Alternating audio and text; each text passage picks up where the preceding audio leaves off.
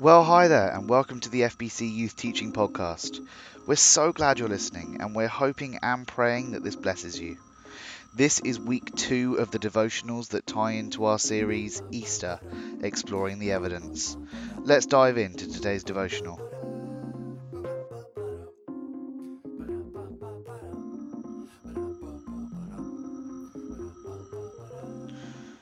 In Matthew 28, verse 11 to 15, the Jewish leaders conspire with the Romans to cook up a story that the disciples stole Jesus' body. It's an awful moment that shows just how far they would go to avoid losing the power they held over the people in their community.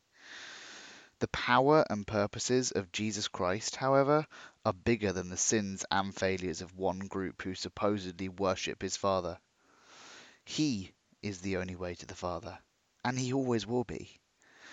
Sometimes people can be so dead set against us because of our faith that we have to choose to take the higher ground.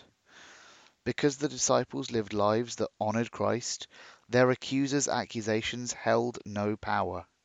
They lived and died for their faith, and the Jewish leaders' plans were thwarted.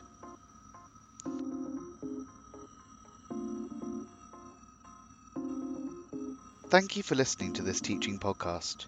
If you'd like to hear more from FBC Youth, be sure to subscribe to this podcast. If you want to leave us a review, we'd really appreciate that.